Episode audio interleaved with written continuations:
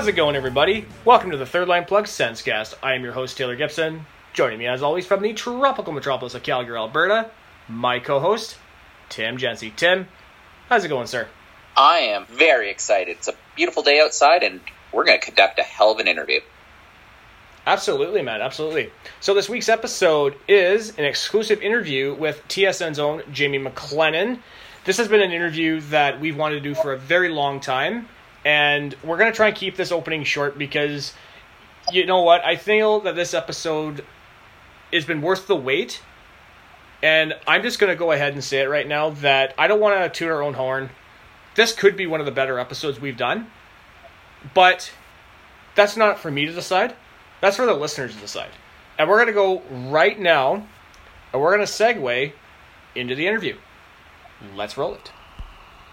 So we're very excited to be able to get together today because we have a very special guest on the line. Our guest today is a 11-year NHL veteran who post-career has translated into a second career with TSN as a hockey analyst covering the Ottawa Senators, as well as a co-hosting Overdrive for TSN 1050 with fellow former NHLer Jeff O'Neill.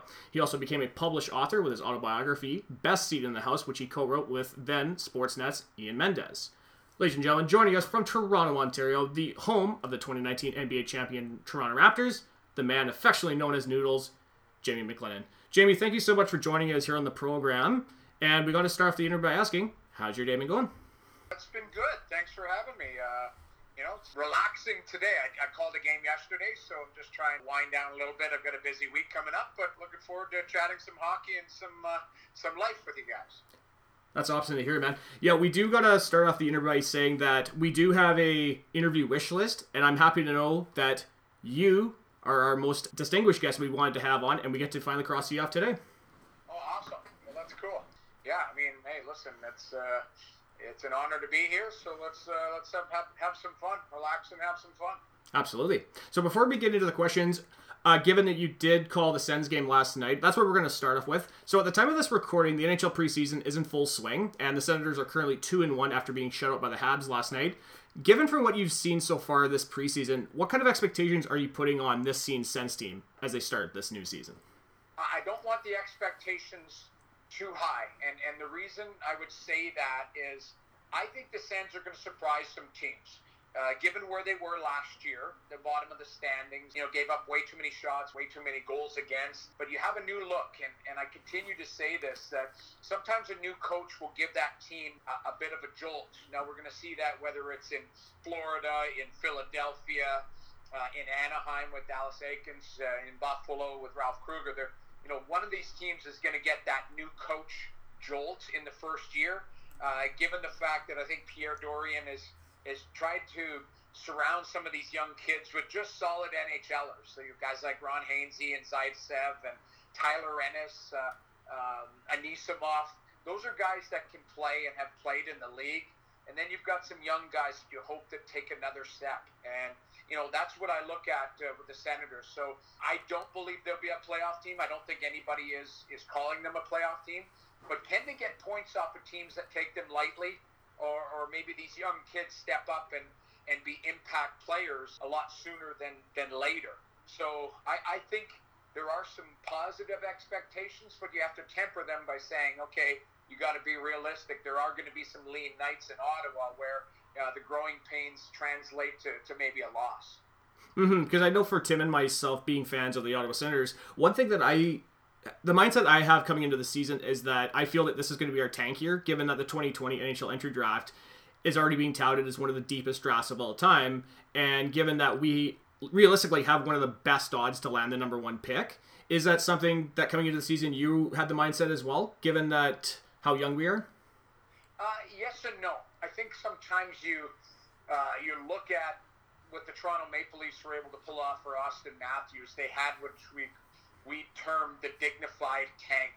It was, you know, they lost 3 2 every night. They didn't cheat the, the crowd for effort. You saw some, some growth for some of the players, but, you know, they ended up in last place where they wanted to be.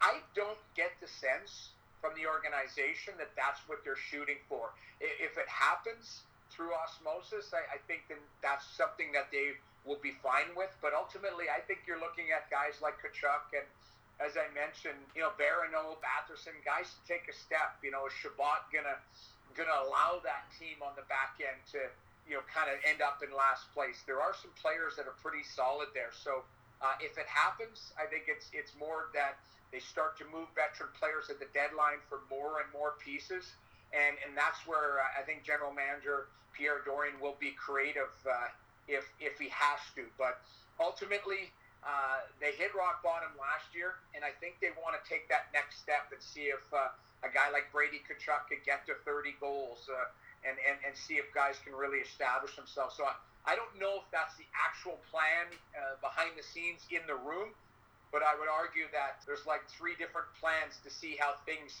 end up sorting out as the season goes along. So as we said off the top, Jamie, uh, you spent 11 seasons in the NHL after being drafted by the New York Islanders in 1991, 40th overall. Talk to us a little bit about what was it like being drafted by the New York Islanders, and overall, how did you enjoy your time on Long Island? It was cool being drafted by the Islanders. It was really weird heading into the draft. I was the second ranked goalie in the draft, behind I'm trying to what was his name now Mike uh, Mike Torchia.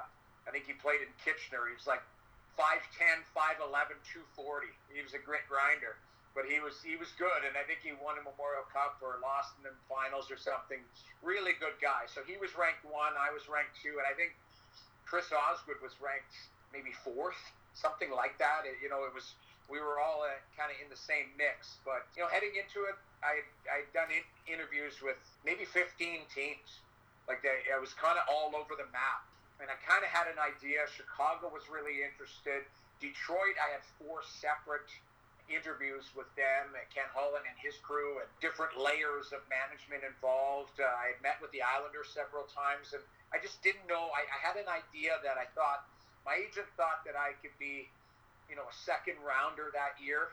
Obviously, with the less lesser teams, I went 48th overall, which was the fourth pick in the third round that year. That would be a second round nowadays, but you know, it was it was unique because. Um, no goalie. Uh, Andrew Verner, I think, ended up being the first goaltender taken by the Oilers of all people. And you know, I grew up in Edmonton. I wasn't an Oiler fan, but uh, you know, Verner, I don't think ever played a game. And then I was taken. Uh, and then there was a guy named Milan Hnilicka and Chris Osgood and Torchia didn't go into the fourth round to Dallas, but uh, it ended up being a unique draft year. It was nerve wracking. Um, but something I'll never forget. And obviously, going to the Islanders, uh, that was such a storied franchise at the time, right? Uh, Bill Torrey was the general manager. Al Arbour, legendary coach. Um, so it was a it was a real uh, neat thing to go there and try and establish myself and turn pro. And I I had you know I had a great time there. It didn't end well when Mike Milbury had taken over and you know, the organization kind of went south. But I'll never forget my time on the island, and you know, it was kind of like your first time for anything, uh, something you'll always remember and and and hold uh, dear to yourself. So I know you've probably been asked this several times, but your first training camp of the Islanders, you walk in and Ron Hextall is the starting goaltender. Uh, what kind of a personality was he in the room versus what he was on the ice? Yeah, I mean, you know, I can even go a step further back. Uh, when I first got there, Hexy wasn't there yet. It was just uh, it was guys like Mark Fitzpatrick, Glenn Healy was still around, Steve Weeks. But what happened is once I made it to the National Hockey League, Hexy was there. But I'll even go a step further. Billy Smith was my goalie coach. So you've got a, a legendary goalie in Billy Smith who's won cups and and is quite an aggressive goaltender and and even the way he coached, uh, he wanted the goaltenders to be aggressive and he said a lot of uh, goaltending back then was between the ears, so you had to be mentally sharp. So that was my goalie coach, and then Hexy ends up being my first goaltender partner. So I've kind of had intensity all around me, which was great. I, I have to be honest, uh, Ron and I are still friends to this day.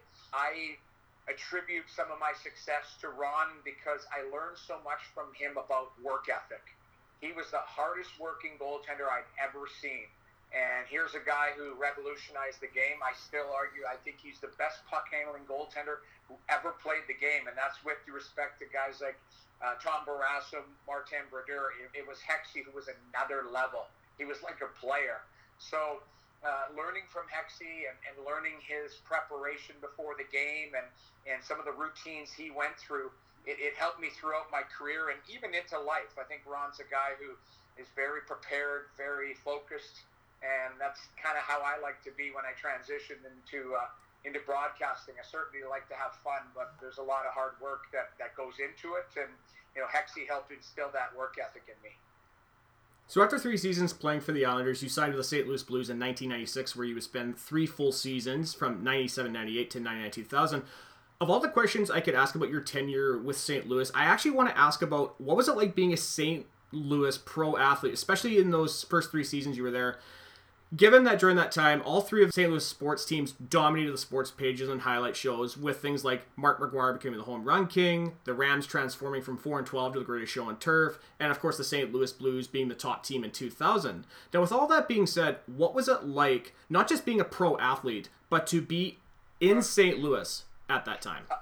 Yeah, how much can I say on this podcast? I mean, I don't want to get in trouble, but I, I mean, I'll be honest. I was single and enjoyed my life. Uh, my best friend was Chris Pronger, who was winning the Hart in the Norris, and we were very close. We lived right b- beside Mark McGwire.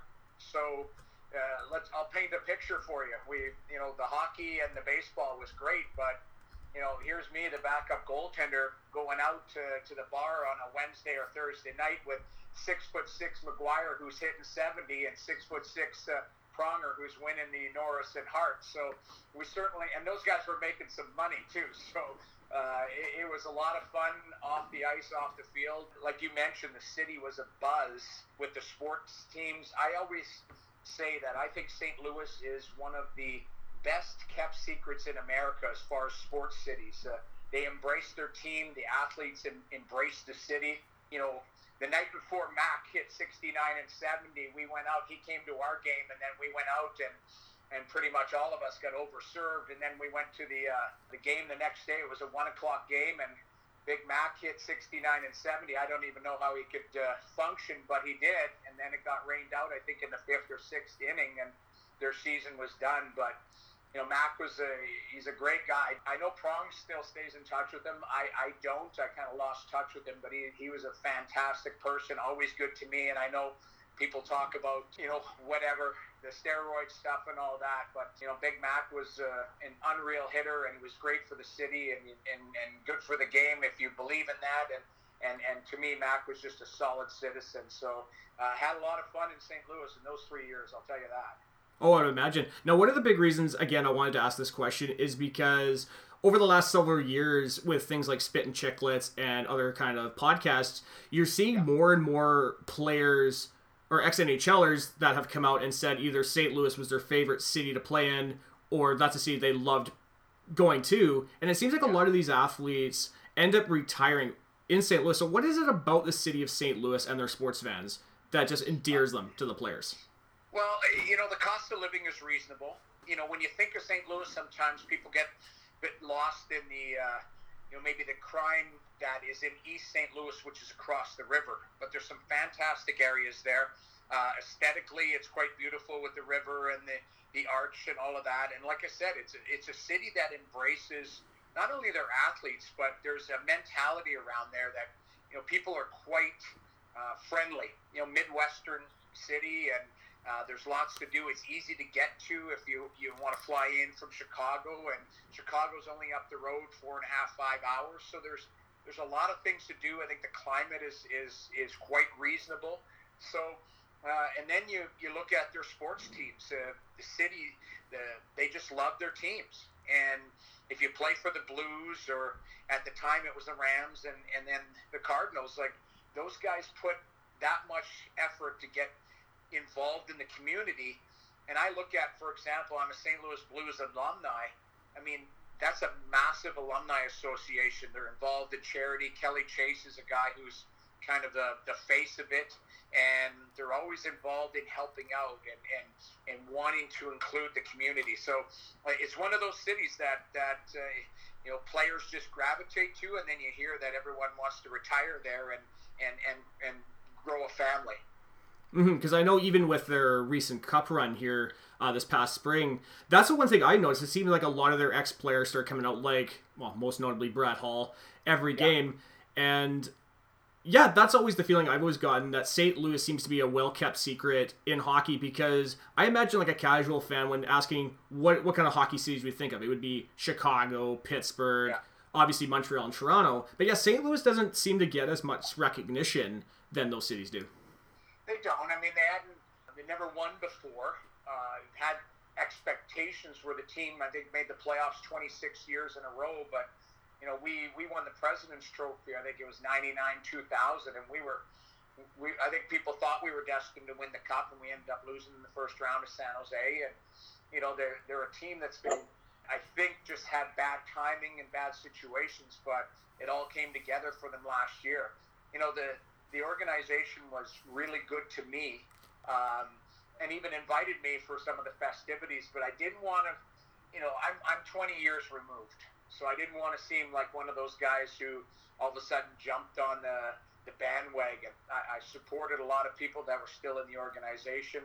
Obviously, played with Craig Berube and a lot of the guys, uh, Mike Van Ryn, that uh, affiliated with the organization, and then the people behind the scenes. So I was happy for them, but I kind of kept my distance and just supported them. I didn't want to be a, another body uh, that that was uh, I could deem as a floater. I didn't want to be one of those floaters. Yeah, and it's totally understandable. And uh, it's interesting because you've played in a lot of different far flung places uh, St. Louis, Calgary, New York, uh, even the UK and Japan. What was it like kind of finishing off a career in Japan, in rural Hokkaido, playing in an Asian hockey league that spanned countries? It was really cool, and I'll, I'll give you the quick backstory of how that happened. I ended in the NHL with Calgary on a little suspension that you know looked worse than it really was. All of that fun stuff, but um, I my agent called me and said, "Listen, there's a team in the KHL named Magnitogorsk." Uh, he said, "Google the city. Um, they're willing to, you know, sign you to a one-year deal. The money was very lucrative. You know, it, it was they pay the taxes, so it became tax-free. So I, I signed the deal. I went to Magnitogorsk for about six, seven weeks. It just wasn't a fit. I don't think they loved me, and I certainly didn't love what was going on there. It just wasn't, uh, you know, I'm not here to, to kick stones at the organization. It just wasn't, it wasn't right for me. I'm, I was grateful that I got a chance to go, but I was also grateful to get on the plane to leave.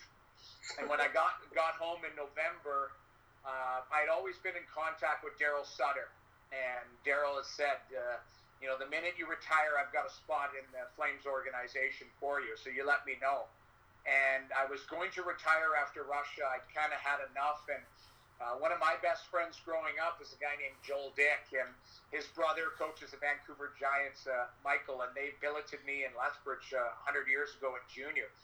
So they have quarter Japanese descent. So Joel had gone over uh, and and been a non-import, got his Japanese pass, and he'd been there for about 16 years. So he called me and said, you know, I'm close to retirement. He's like, why don't we retire together? Why don't you, you know, come over? The team will take care of you. You know, make some money, but it'll be kind of a paid vacation, and you still get to play hockey. So uh, I went and I brought my buddy Tyson Nash with me, and it ended up being an unreal situation. Um, you know, I, I don't think anybody plans to to just out of out of nowhere visit Japan. So I went and lived there for four or five months, and there was four teams in Japan, two in Korea, and one in China. So I got an opportunity to see all these cities, uh, uh, get paid to do it, and, and play a little bit of hockey. And the hockey was about the East Coast League level. The, the top two lines were probably East Coast League level, and then there was a little bit of a drop off. But uh, uh, I loved my time there. The the culture, the people. I still have friends there. So I ended up retiring there, and, and we ended up going to the finals that year and losing to a team called Seibu. But uh, it, it was great, and I retired. Uh, the day I retired, I joined uh, the Flames organization and was with them for three years before I joined the media. So I've never really stopped playing and working, but ultimately, uh, you know, it was a, an experience that I wouldn't trade for anything. I loved, uh, I loved the Asia uh, Ice Hockey League one thing that Japanese baseball is known for is having very passionate fans that they'll sing, they'll dance, they'll bring full on cheering squads into the stands. Is does that carry over into hockey? And What's it like uh, playing in that arena? It did, and it was very neat because uh, sign of respect. You uh, before the game, you you bow to the crowd. Uh, you know, there's there's some they have some traditions there that I had to learn very quickly and respected and loved. I thought it was amazing. Uh, the crowd, uh, I didn't understand the language very well, so you know they had chants and would sing during the game, and you know I, I think once the game got going, hockey was hockey, but everything that came with it, uh, I embraced the culture. I loved it. Uh, um, you know, I tell my wife all the time, I'm like, you know, I'd love to, to take you to Japan. I uh, Tokyo is a fantastic city, and even living on the northern island of Hokkaido in Kushiro, it was it was really neat. I I kind of uh, compare that city to uh, Saskatoon, about three four hundred thousand people, hardworking, um, you know, blue collar city, and you know the, the the organization upon paper took very good care of us. So uh, you know, I, I you hear stories. I the only one I can relate to if you want to watch something is is I don't know if you remember a movie years ago, Mr. Baseball with Tom Selleck, where he went over and he was playing. He was a professional baseball player and he and he played for basically a, the company team. Well, that's what I did. Myself and Tyson Nash, we were paid by Nippon Paper, and we just happened to play for their hockey team, and it was uh, it was a fantastic experience. Yeah, I don't doubt it it's beautiful country. Love going, and it's awesome to hear that hockey is strong up in Hokkaido as well. Yeah, it is. So, Noodles, my next question here actually relates to when you were selected by the Minnesota Wild in the 2000 expansion draft. Now, I know you've mentioned in previous interviews that you hired a sports psychologist to make sure you were in the right frame of mind, going from the best team in hockey with the St. Louis Blues to an expansion team in Minnesota. Your role during your NHL career as a backup goalie can be a thankless job. But from what I was seeing in old interviews, it seemed like you had a pretty upbeat attitude, and you it never seemed like being a backup goalie really ever got you down. So I got to ask, how did you go about approaching your role as a backup during your career?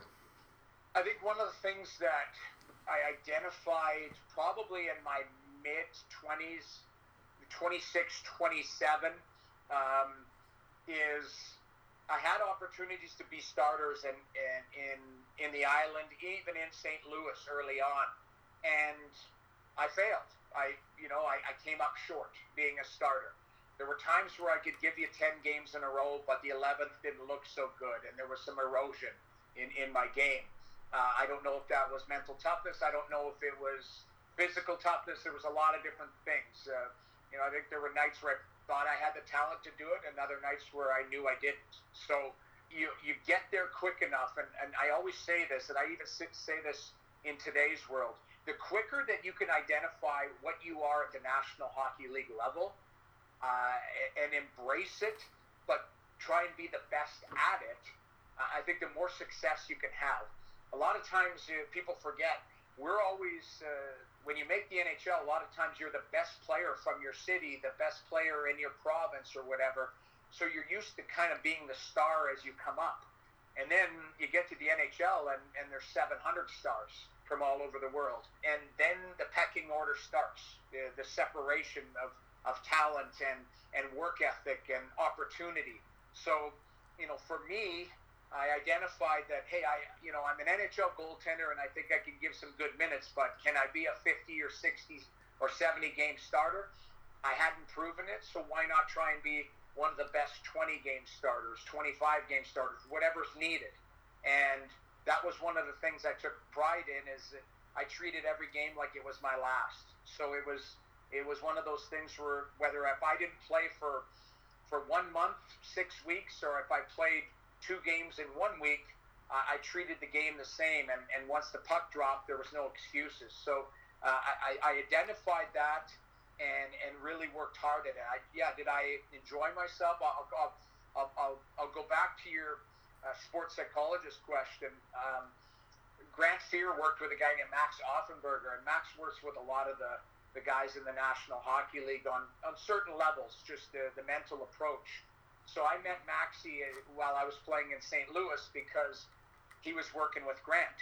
And we developed a relationship. And once I knew I was going in expansion, I knew it was going to be a tough situation. It wasn't about making uh, good money because uh, you know, Minnesota was in on my extension with the Blues technically, uh, behind the scenes, and and I knew I was going to make some money with them. But it was more, hey, I'm going from a first place team to potentially a last place team. How am I going to handle that um, between the years? So I hired Maxi, and you know, Maxi would fly in. We would talk a lot, and it was just trying to have uh, some perspective on life and perspective on your game. So.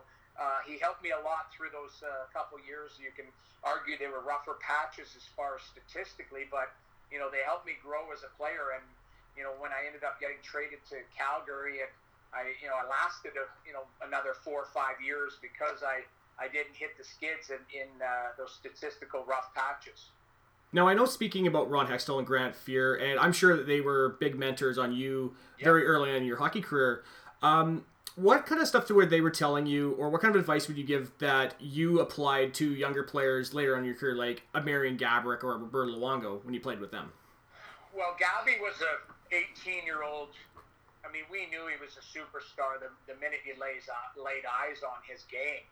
You know, he was he had that Pavel Bure explosive speed. He had the hands. He was just a kid. I mean, he was honest to God, 18 years old, and you know, coming over from Slovakia and they brought a guy named Lubomir Sekeras over, I think, who was about a 32 year old kind of Slovak all star as a mentor. And, you know, that way there wasn't a, a huge gap with the language. Uh, I thought Doug Risebrough and, and his his uh, management group did a good job making sure that Gabby was taken care of. But you know, watching him, you know, he didn't know how to be a pro right away.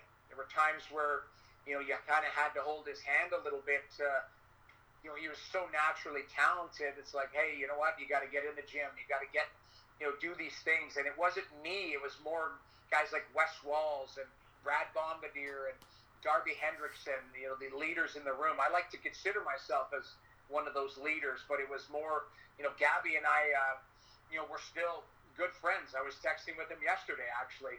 Um, so we developed a friendship, even though our age difference was uh, so big. It was it was more. Uh, I think he knew that I was a veteran guy he could come to if he needed any help. And, and uh, you know, it's funny, it, it came full circle. I, you know, spend a little time with Gabby last year when he got traded to the Senators. And, you know, it was uh, the body is just, you know, sometimes you, uh, he's a Ferrari, but unfortunately, he's a Ferrari with 400,000 kilometers on it right now because he's, you know, the body's just uh, had a had a tough go. But uh, you know, you you learn from people. Grant and and and Ron Hextall were great for my work ethic, great for my psyche, uh, great for just uh, adding things into my repertoire as a professional. But they also the way they carried themselves, you wanted to emulate that. So that's where I think people get lost in the uh, in the shuffle. And I believe in analytics, but I know it bothers people that follow analytics religiously. Religiously when you hear that word intangibles and some of the things you can't quantify with a number. Um, there are, and, and, it, and it still is to this day. And I, you know, I would argue that when you look at the Senators, guys like Ron Hainsey, you know, brought in Hainsey, you know, he's not brought in to play 30 minutes a night to get him to the playoffs. What he is is he's going to be a stabilizing force and going to show a guy like Thomas Chabot how to to continue to grow his game and some of the young guys around the room. And and to me, that's what Pierre Dorion identified. So you, you pass it on when you're a veteran guy to a young guy because guaranteed when Ron Hainsey and myself and you know Ron Hextall and Grant Fuhr were young guys, they looked up they looked up to somebody who was 30 something in the dressing room to show them the way. So outside of your time in the NHL and working as an analyst for TSN, uh, most people nowadays would know you as one third of the radio show Overdrive with Bryan Hayes and Jeff O'Neill. And of course, talking about Overdrive, I gotta ask about ODOG. Now, I'll be the first to admit that I have a very limited knowledge of Overdrive as a radio show, but my older brother's a huge fan, and it's actually funny when I told him that I was gonna be interviewing you, his reaction was more of a, excuse my language, he was like, no fucking way are you interviewing Noodles. and I was like, I know, even I can't believe I'm interviewing him, but, you know, it's great. So, and I actually wanted to ask about your relationship with ODOG, given that you guys are both former NHLers who played in the league at the same time, despite uh, you were never teammates, and I don't believe you ever played in the same conference during your careers. Did you have much of a relationship with Jeff during your career, or did your relationship more or less develop with Overdrive? It, it developed with Overdrive and when O joined TSN. Uh, did I know him? Absolutely. Had we crossed paths socially? yes, because the one thing that um, the league is so small, and especially if you're in your wheelhouse. So O and I played against each other, but I always call it the six degrees of separation. There's there's not somebody in the league that you don't know that didn't play with that player. Like you could name any guy in the league in my era, and I could tell you a story about them because I could say, oh, that guy played with him in Philadelphia and saw him out one night and we had a beer or whatever. Like there's there's always some sort of storyline. So when it came to O, absolutely, I uh, I knew what he he was as a player, very talented, great shot, you know, down the walls, uh, skate. If I did a scouting report on him, he's he shot very well in, in stride. So for a goaltender, it was tough to, to cast an angle on him because he was he had good speed and, and was in motion and he could really bring it.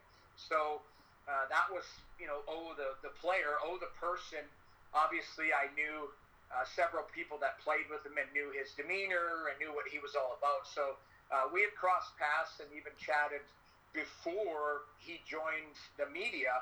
Uh, he was helping out uh, an agency and just kind of hanging out. And I ran into him uh, at, at a Leaf game and we were chatting and BSing and stuff. So uh, he's a close friend. He's a he's a great guy. Uh, sometimes can be misunderstood, but you know what you see is what you get with O. There's not a lot of phoniness to him. He's a he's a pretty straight shooter. He lets you know where you stand, and you know I respect that. And you know he can rub people the wrong way sometimes, but uh, he, has got a heart of gold, and, and he's certainly well respected uh, in, in our circle because mm-hmm, even like I said, with even my very limited knowledge of Overdrive and the couple of times that I've actually seated on TSN two, that's always the perception I've always got of Jeff is that he's a straight shooter. But I always got a sense that it always seems like somebody had to drag him into the studio. He just kind of seems like, ah, do we really need to talk about this? Really? yeah, he's you know depends on the the mood of the day, but you know he's a guy that that certainly keeps things lively in there. Um, we've got good chemistry, and like I say, we're, we're good friends. Uh, it, it's weird. We treat it, I mean, our show is our show, but we, we literally are three friends kind of sitting around talking current events and hockey and whatever else is going on. We don't see each other outside of the rink, or I'm sorry, outside of the studio very much just because of our lives being busy but we we text and talk almost every day that way. And you know, our three hours on air is kind of like a three-hour catch-up of, of what's going on. So you know, it's there's not a lot of. I wouldn't say that, that there's not prep because we do prep, and Bryan Hayes I think is the best in the business as a host, and he he keeps it on the rails. Uh, we've got uh, a producer we call the Grappler, Keith Bauer, and Keith is kind of newer this year, but he's you know, he, he's a guy who understands us and settles in with us. So he, he outlines the show, Brian sets it up, and then me and O kind of come in and, and put our stamp on it too. So it's everyone has different contributions. But yeah, it, it's a fun show.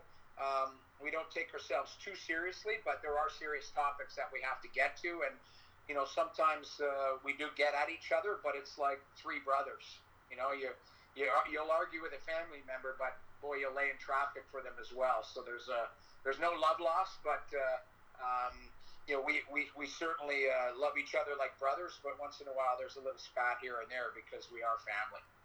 Now, to close out the questions, Jamie, I feel the best way to do it is by bringing up the fact that you wrote a book, Best Seat in the House, which came out in 2013. It's actually fitting that we're closing out the interview this way, given that the previous interview guest that we had on the Third Line Plug Senscast is actually the man that you co-wrote the book with, TSN 1200's Ian Mendes. How long did the book project take from start to finish, and what was it like working with Ian on the book? Ian is a genius. Ian is awesome. Uh, the book would not have any legs or not be, I guess, considered a Canadian bestseller if it wasn't for Ian. Um, because I, I think I'm a decent writer, but that would have taken four years for me to put together.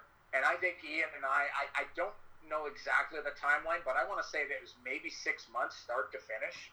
And it was because Ian is so creative, uh, so good, so dedicated to his work ethic.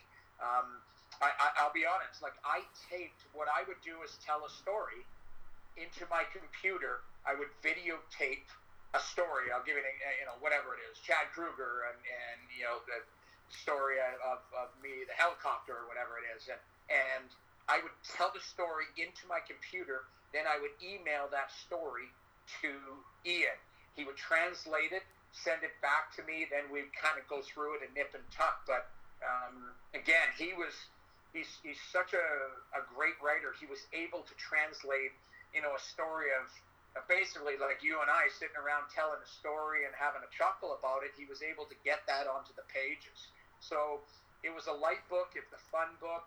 Um, you know, it's not a it's not a heavy read, but I just I wanted people to to, to realize, you know, I, I did see some things throughout the career, my career and had some fun, and I was proud of it. And you know, there were moments where I wasn't proud of, but you know, uh, sometimes the well, not sometimes. I know the good outweighed the bad and uh, you know, I, I, and the book was for a good cause for my best friend who passed away, and you know, the proceeds went to uh, his family, and I'm still very close with the family. So, uh, you know, proud of it. But Ian was uh, amazing. I don't know what what did, did you any story that stood out for you or. Uh, I, funny enough, actually, in preparation for this interview, I went to every bookstore from Nanaimo to Victoria on here in Vancouver Island. I could not find it. I could not find really? the book. I ended up this morning. I ended up buying it on Amazon because I'm like, okay, you know what?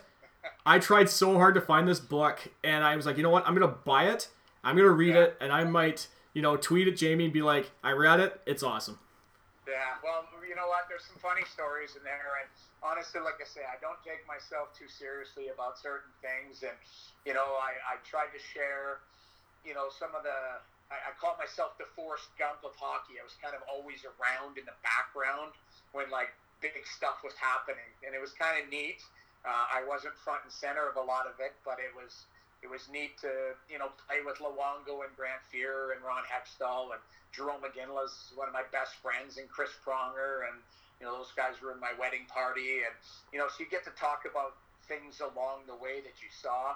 Um, you know I've been asked to do a sequel to it, but uh, you know, it just my timing is is I'm a pretty busy guy, but it uh, you know at some point I'd like to sit down. I, I, I wrote a list of stories that I would tell, but uh, you know again it's uh, it, it's fun. I love talking hockey and, and having fun, and and I think that's what people who enjoy the game they they savor that as well. For sure. So Noodles, Tim and I can't thank you enough for coming on the program, and thank you for fitting us into your schedule today. I know you've no been problem, very no busy. Problem. You got any any other Sens questions? What do we got? I got a few more minutes. You want to hammer power through some off the cuff stuff or what? Or we, uh... Funny enough that you mention it. Yeah. Usually for yeah. this sort of um, interview, we do a segment called Rapid Fire, and given we got a few minutes, would sure. you want to do a quick rapid fire segment? Sure. If you got some questions, let's do them. Okay. So just for everybody to know, uh, Rapid Fire first started on the Jan Dan podcast. Actually, uh, Noodles, you were on the uh, 2.0, if I'm not mistaken, correct? I think so. I, I mean, I've been I've been on Jay and Dan so many times to TV, and I don't know. I, I think I've done their their podcast a few times for sure, but I I know I, I do their their TV show quite a bit. So uh, Jay and Dan are close friends. They're, they're they're unreal. They're geniuses. I love it. It's funny. I actually went to see them in their live show in Victoria the other night, and they were hilarious.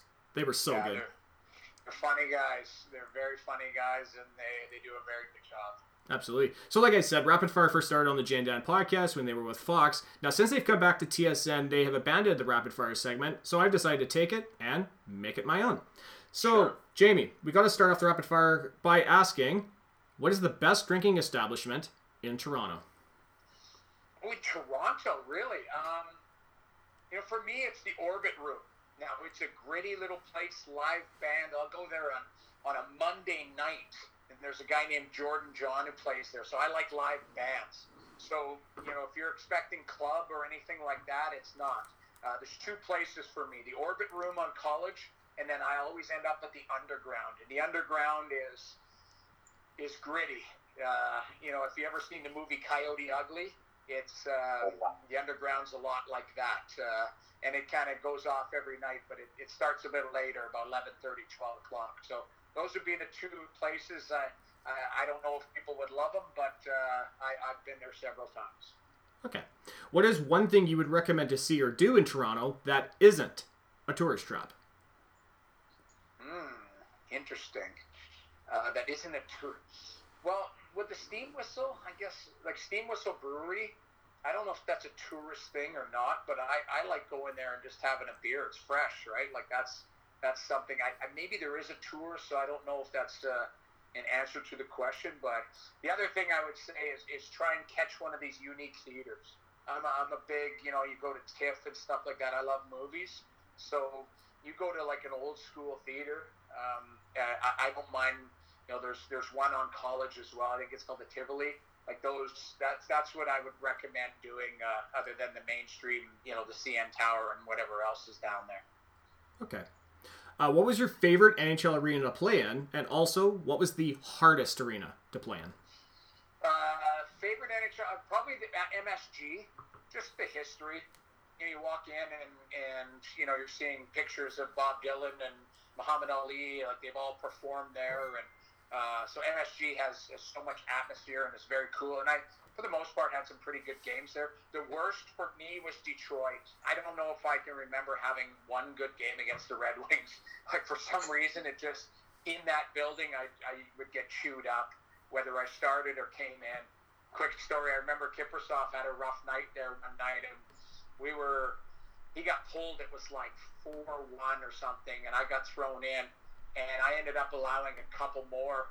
And then we came storming back, so I got the loss. And I remember getting to the back of the plane after the game, and Kipper was laughing at me, saying "You took the L for me uh, uh, as he, we were having a beer. So um, I, I, think Detroit is, is certainly the, the rink I struggled with at, uh, in the most, for sure. Okay. Favorite moment covering the Sens? Uh, there's a lot. You know, I I enjoy you know, the organization's been so good to me. Um, honestly, like PR guys treat me very well. Uh, the team is very accessible. So, you know, there's, you know, traveling with the team. I don't, I don't go on the charters. I don't want to do anything. I try and keep my distance. But I'll give you an example. Uh, you know, running into a few of the guys. Like I'm a big Nashville fan, so you know, you go to Nashville the day before and go and sit and have a bucket of beer and the uh, legends on the corner or something like that, and you know, I ran into a few of the guys last year and just chatting them up, and you know, they weren't out boozing or anything. They just wanted to listen to some live music. You know, for me, my favorite part about it is just, you know, they they know I'm a former player. They know I show them respect. Uh, for them to, to give me a little respect, it kind of made me. It brought me into the room a little bit. Uh, so that was that was kind of one of them. Obviously, when Dion got traded there, I'm very close with Dion, so I got a chance to you know, visit with him and Erik Karlsson a few times and stuff like that. And, you know, professionally, you know, seeing some firsts, you know, kids called up and first goal and first first win, that type of stuff. Uh, honestly, there's so many, but I, I really enjoy covering the Sens. They, they treat me very well, and, you know, I hope I, I do them some justice on air as well. Jamie, given that you always had the Kiss inspired goalie masks, where would you rank Roman Turek's Iron Maiden inspired goalie mask? Roman, honestly, Roman was a heavy metal guy, and, it was funny because you know he his son is named Eddie after the mascot of Iron Maiden, so that's how dedicated of a fan he is. But yeah, I, I loved Roman's mask because he was kind of ahead of the curve. Now everyone has their personalized things, but you know Roman. Uh, from what I can remember, always had that mascot on there and loved Iron Maiden, and he loved heavy metal music. Roman was more of the, one of the most underrated goaltenders I ever played with. Man, was he a good goalie, and he was an unreal guy. He just was a fun-loving person, and he was so big, six foot five lefty goalie that covered so much of the net. Honest to God, I never, uh, I, I don't think people realize how good of a goalie he was. Um, I lost touch with him, and I recently uh, reached out to him about two months ago, so we reconnected, and he's a he's a he's a great guy, and you know it's it's nice to to talk to somebody you haven't talked to in a long time. So, given that you're a big movie guy, I got to ask two movie related questions. First of all, what is the best movie you've seen in 2019? And my brother actually want to know what is the best slash worst experience you've had in a movie theater. Uh, the worst experience I've had at a movie theater was I was alone in the theater watching. I don't remember. I go to afternoon movies, and I was sitting there by myself. I always sit off to the side, and a guy came in, and I don't know, you know, what type of shape he was in, but he came and sat next to me, which was really awkward. And I got up and moved, and he just was like staring at me. And I think it was like a creepy movie too. And I was like, "What's wrong with this guy?" Like I, I, I was a little bit like off kilter about it. That was one, and then there was another one when uh, Pulp, the opening of Pulp Fiction. I was in New York, and it was opening night, and people were hooting and hollering, and I got into an argument with the lady that was behind me because she wouldn't shut up. And I just said to her, I said, you know, we're trying to watch the movie. Can you, you know, and she was not happy, and her and her boyfriend wanted to have a, a conversation outside, and and and it, it kind of, you know, it was diffused inside, but I was like, I just want to watch a movie, like, you know, so that was the worst best movie I've seen, man, I, you know, that's tough because I, I I see everything. Um, put me on the spot on that. Name, can you name a couple movies that are, are good, and I can tell you if they're they're uh, worth your time or not. What did I see the other day? Oh, I saw Rambo. That was that was not good. Yeah. Like, I don't know. Well, I'm a I'm a big Rambo, Rocky, all that fan, but uh, it was almost like they just threw that story together and made a 90 minute movie. It wasn't uh, wasn't as good as I hoped it to be, but uh, I'm weird that way. You know, even that Once Upon a Time in Hollywood, that Tarantino movie, everyone was building it up, and I thought it was just okay. You know, it was pretty pretty long and kind of. Uh, I, I don't know. It, it was it was all right, but honestly, I see everything, so I I, uh, I don't know if I can give you a definitive answer on that one. Okay. So, given your, your career as an NHL goalie, I've got to ask: Have you been ever been hit with a puck between the benches?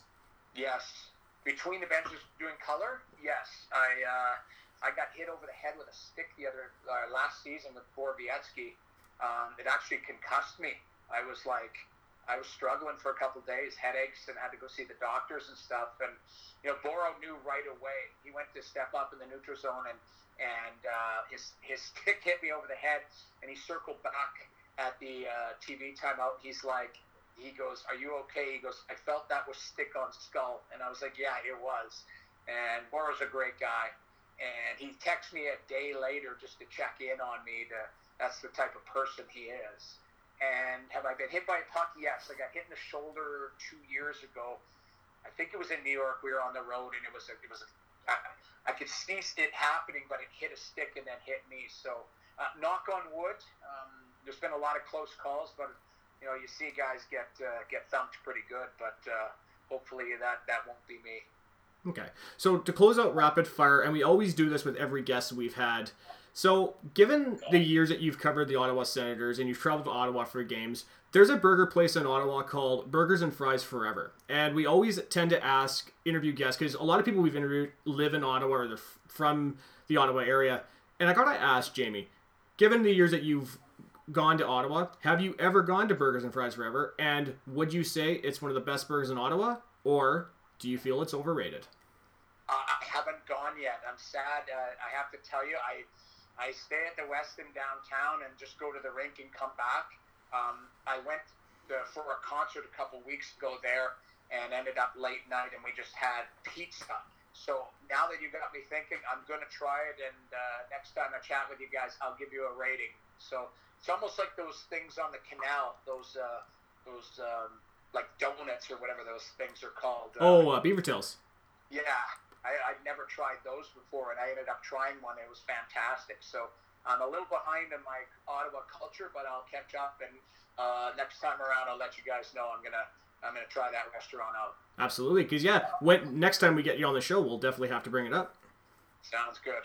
So Noodles, again, we cannot thank you enough for coming on the podcast and making some time to join us.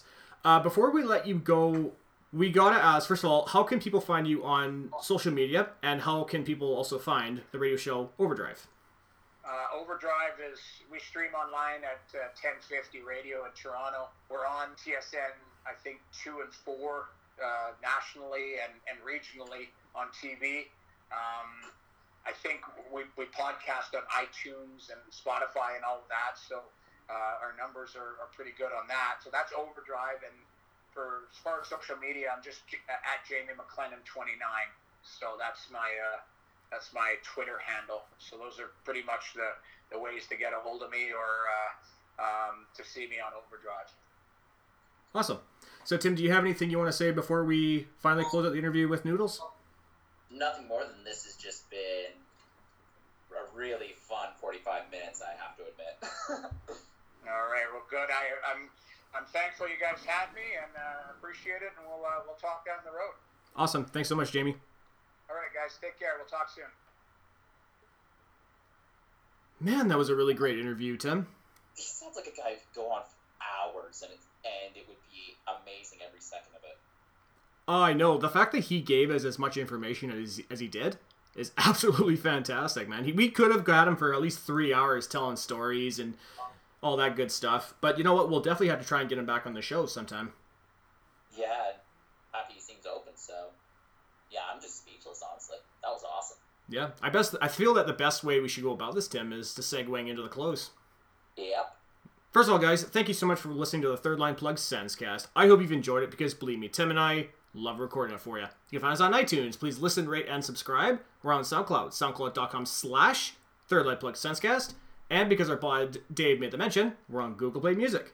You can find us on Twitter at Third Line Plug is our Twitter handle. Tim is at M91 Honey Badger, and I'm at Great White Gipster, GR8 WYTE Gipster. If you want to shoot us an email to talk about today's interview with Jamie McLennan, shoot us an email, thirdlineplugsenscast at gmail.com. Until next time, guys, I am your host, Taylor Gibson. And this has been Tim Jensen. Go Sens, guys.